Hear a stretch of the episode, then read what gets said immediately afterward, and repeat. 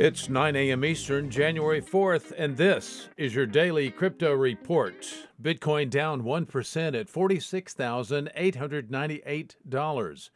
Ethereum up 1% at $3,858. Binance Coin is down 3% at $517. Those are your leaders by market cap. Top gainers in the last 24 hours Raven Coin up 20%. Near Protocol up 17%, and Fantom up 14%.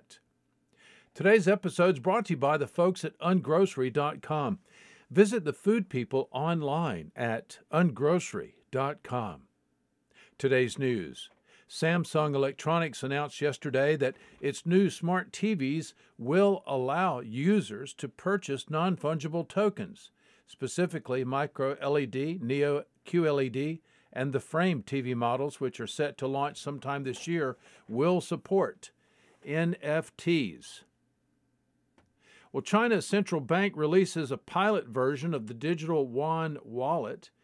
These uh, pilot version eCNY apps was made available for download in the Chinese Android and Apple app stores today as China's central bank steps up its effort to create a digital currency the country has released the pilot edition of its digital yuan wallet application on mobile phone app stores.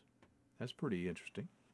Well, DeFi platform WonderFi Technologies Inc. agreed to buy Canadian crypto exchange BitBuy for 206 million Canadian dollars or 161.8 US dollars in cash and shares according to a statement today.